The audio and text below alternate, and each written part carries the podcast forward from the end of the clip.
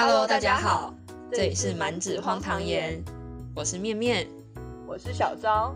每个礼拜我们都会在这里与你分享生活琐事，陪你度过荒唐的人生。嘿，大家还记得我们在 EP 三兰亭序密码跟 EP 五玄机图密码曾经跟大家分享过唐颖的大唐悬疑录系列作品吗？我记得小昭讲了一堆历史故事。还有像在玩猜谜游戏的离合诗，跟很考验排列组合能力的玄机图，才没有那么恐怖嘞！那个大家一听就会懂了啦。顺带广告一下，还没有听的朋友们，听完这一集之后，可以回头听前面的集数哦。小刀自己是觉得蛮有趣的啦，而且也不难懂。不过我当时好像没有跟大家分享，其实我在以前学生时代学习历史的过程当中，最喜欢的就是中国的唐朝。哎，居然是唐朝！你不是很爱看《后宫甄嬛传》吗？我还以为你会想穿越回去清朝嘞。哈哈，被爆料了。说到穿越，真是臣妾做不到啊。不过我倒是更喜欢唐朝，像武则天这样大女主的时代，真的是很难得的。这倒是，而且唐太宗能够接纳臣子直言劝谏，才能创造出贞观之治这样的全盛时代。现代的冠老板们真应该要好好学一下。没错，另外就是唐朝的文学作品也很多，虽然大家可能会觉得说啊文言文好难懂哦，但如果能看懂的话，其实更能体会唐朝的魅力。确实，但文言文真的很优美有它自己的调性跟规律。虽然我以前也会觉得讲话听得懂就好了呀，为什么要那么文绉绉呢？但后来发现，在一些比较正式或是特殊的场合，用比较文言的词藻来表达，真的会比较庄重跟神圣啊。没错没错，但我们现在没有要再鼓励大家再拿起课本来读文言文了啦。现在再读的话，大概也来不及了吧？其实呢，这一系列小昭想要用白话文，也就是帮大家翻译之后，再讲故事给大家听。哦，这样听起来就比较没有那么压力了。对啊对啊。那刚刚说到唐朝，相信大家第一直觉都会想到就是唐诗吧，就像是很有名的《唐诗三百首》这样子。不过其实唐朝还有一种文学作品叫做传奇，它是虚构性的文言短篇小说，题材呢主要分成爱情、警示、神怪、侠义、历史这五类，甚至呢它还影响后代的小说跟戏曲的发展。那说到唐传奇。不知道面面能不能举例一些知名的唐传奇作品呢？我好像只记得有裘染客，对吧？风尘三侠的裘染客，是说传奇的作者都是什么样的人啊？怎么会突然就兴盛起来这种文体呢？是的，一般认为呢，东汉魏晋的志怪小说，它提供了传奇发展的基础，而传奇的兴起也受到古文运动。佛经文学、道教思想跟历史传记等等的影响。传奇的作者呢，主要是科举出身的官员。故事呢，是来自于他们在旅途啊、宴饮啊、交谈的时候啊等等的听闻。那他写完之后呢，在朋友之间传阅。部分的故事呢，取材自真实的人物，或者是借鉴于志怪小说，或者是民间传说。哦。感觉是在所听所闻上加油添醋的概念，不过没想到戏剧来自生活这句话从唐朝就开始印证了呢。嗯，也可能有的作者不能直说他想要表达的事情，所以他就借由传奇非常隐晦的表达出来。总而言之，传奇就是这么具有故事性的一种作品的分类。有些故事的内容很奇妙，非常符合我们荒唐的中心思想。哦，是吗？那小昭今天要介绍什么传奇故事呢？我今天想要分享的呢，是一篇叫做《崔玄伟》的传奇故事。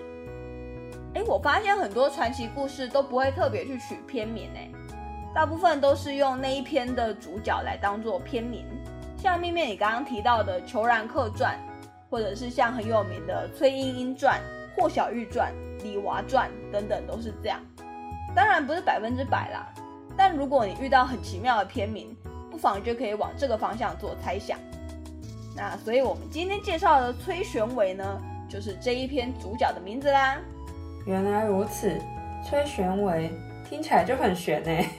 的确，这个玄呢是故弄玄虚的玄，微呢是微小的微。这一篇崔玄伟的作者是唐朝的段成式。段成式？对啊，他的姓氏比较少见一点，是片段的段，然后呢是成功的成，模式的式。他其实蛮厉害的，他所写的《酉阳杂俎》是志怪小说的始祖。而且面面，你知道李商隐跟温庭筠吧？哦，我知道，唐朝有名的诗人嘛。嘿呀，段成式的诗作跟李商隐还有温庭筠齐名，那又因为他们三个在家中刚好都排行第十六，并称为三十六体。天哪，好厉害哦！居然刚好都是第十六个小孩，可惜以前课本没有介绍到。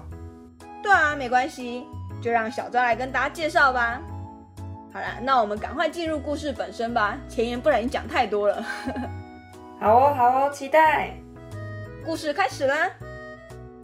在唐玄宗天宝年间，处士崔玄伟居住在洛阳东边的宅地中。他沉溺于学习道术、服食竹和茯苓，长达三十年。有一次，因为药吃完了，他就带领着几个童仆们到嵩山采制药。一年之后才回来。回家之后，房子里静悄悄的，没有一个人，整个院子里都是杂草。当时正是春天的夜晚，空气清新，月色明朗。他睡不着，独自一个人待在一个院子里，叫家人没有特别的事情不要来打扰他。哇，开头就好悬的感觉哦。过了半夜十二点之后，有一个婢女来说：“打扰您了。”我和几个女伴路过这里，要到东门表姨那里去，想暂借您这里休息一下，可以吗？崔玄伟答应了。不一会儿，就有十多个人由那婢女领进来。十多个人也太多了吧？而且崔玄伟也不认识他们，居然就这样让他们进来了。有一个穿着绿衣裳的上前打招呼说：“我姓杨。”他指着另一个人说：“李小姐。”又指着另一个人说：“陶小姐。”又指着一个穿红色衣服的小女孩说：“她姓石，名字叫阿错。”他们都各自有自己的侍女服侍着。为什么只有红衣小女孩有名字？嘿嘿，因为还有主角光环啊！崔玄伟与他们一一见过面，大家便在月光下坐下来，问到他们出行的原因，回答说。他们要到风十八姨那里去好几天了，但因为风十八姨几天前说想要来看他们，但一直没来成，所以大家今晚要一起去看他。还没有坐定，门外就通报说风家阿姨来了，大家都惊喜的出去迎接。杨小姐说：“虽主人很和气，就在这里聚聚也不错啊，别的地方也未必比这里更好。”哇塞，真的是当自己家哎。崔玄维出来跟风阿姨见面，只觉得她说话的意味深长，态度沉静大方，于是彼此行过见面礼，都坐了下来。这一群女子容色都十分的美丽，只闻得一阵阵香气袭人而来。酒席之间，每一个人都吟了一首诗，崔玄伟暗中记下其中两首，一首是有一个红衣人给一个白衣人送酒，唱道。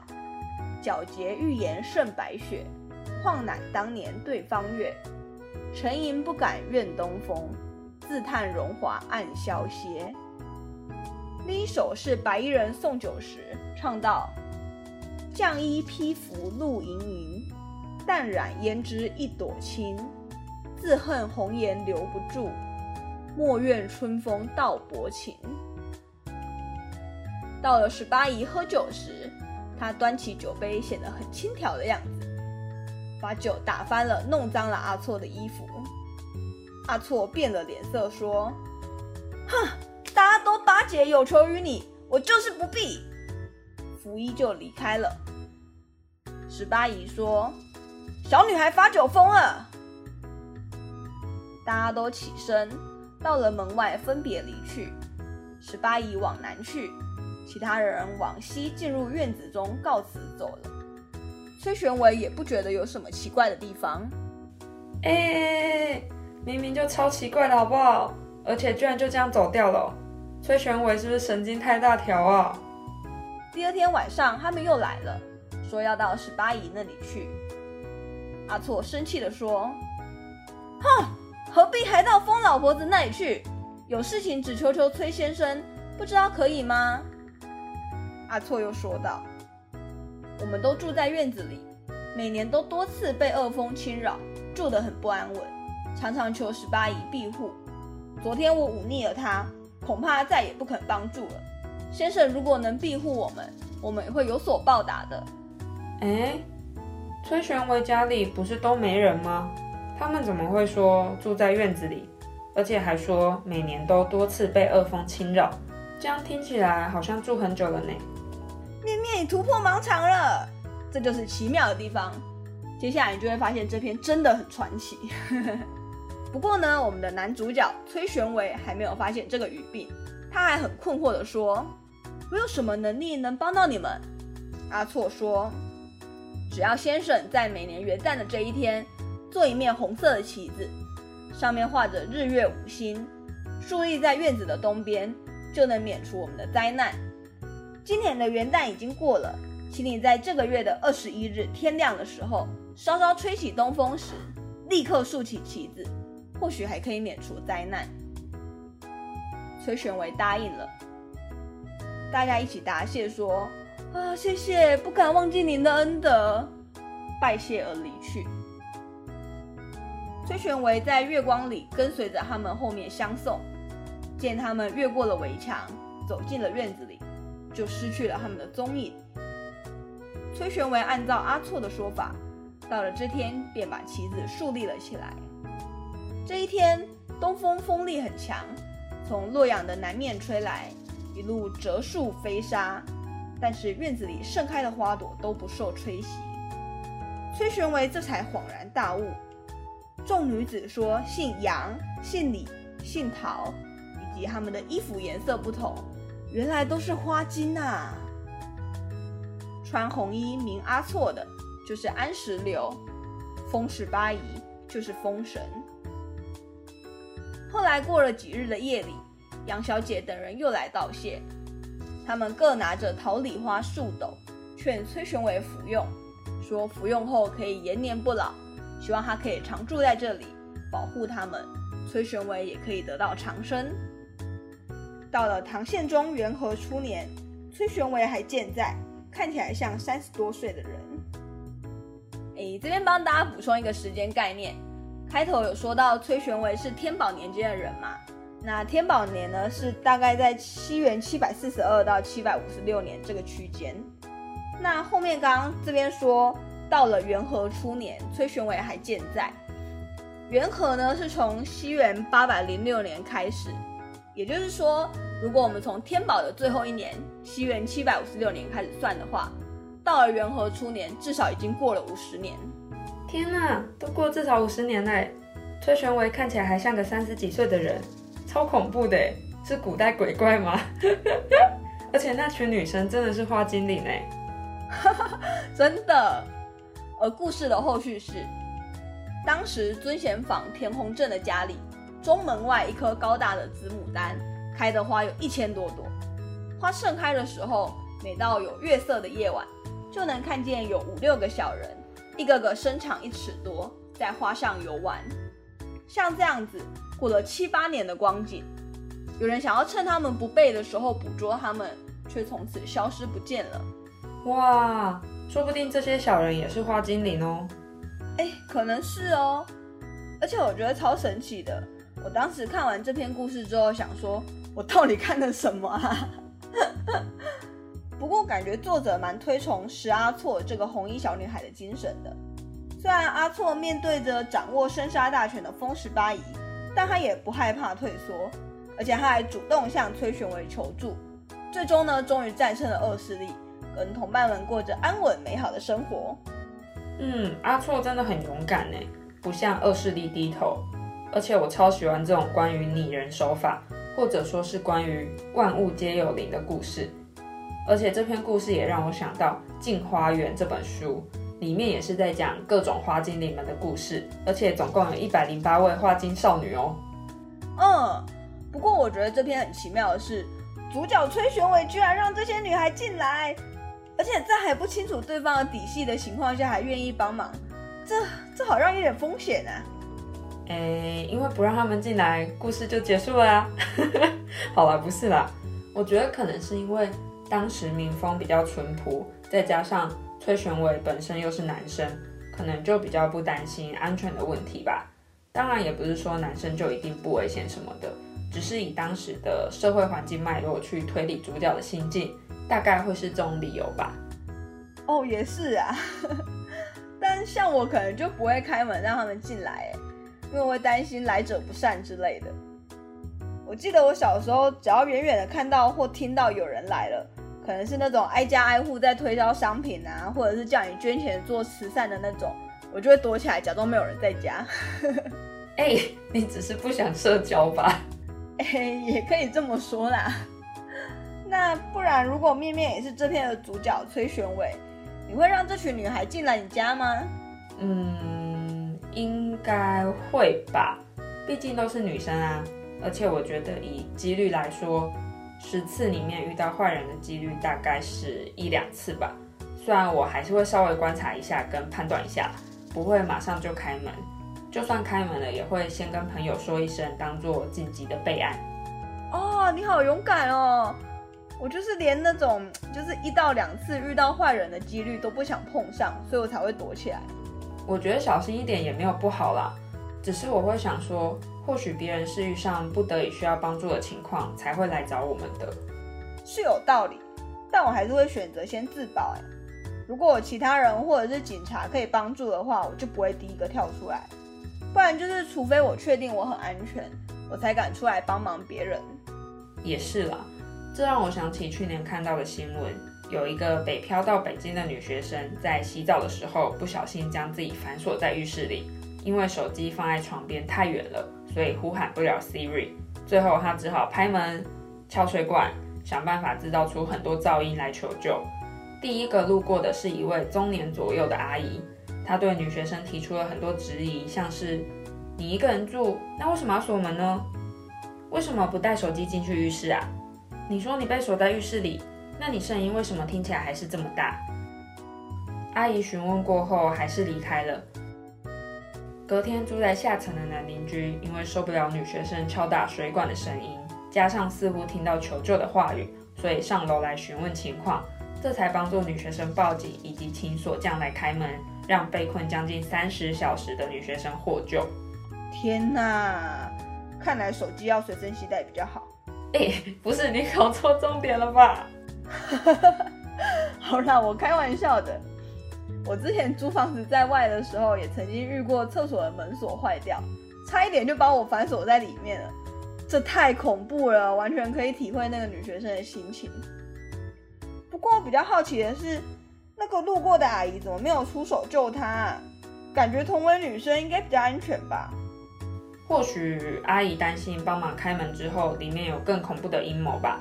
不过其实阿姨可以去找人或是找警察壮胆，就可以更早解救可怜的女学生了。哦，对，自保没有错，但如果可以兼顾自保跟救人，或者是兼顾自保跟帮忙人，我觉得都算是能达到双赢吧。Yes，不过真的要先确保自己是安全的情况下再去救人哦。就像是每年夏天最常见的溺水新闻，如果不是有高超的游泳技巧或是救生员执照，真的不要自以为能救到人就跳下去好吗？拜托。那今天就先这样啦，不知道大家喜不喜欢我们今天这篇传奇的故事呢？如果有机会的话，小赵也想要多讲一些故事，变成一个传奇的系列，大家觉得好吗？那记得到我们的 IG 满纸荒唐言留言告诉我们，也别忘了追踪起来。如果有想听的故事，也欢迎留言或者是私讯告诉我们哦。拜拜，拜拜。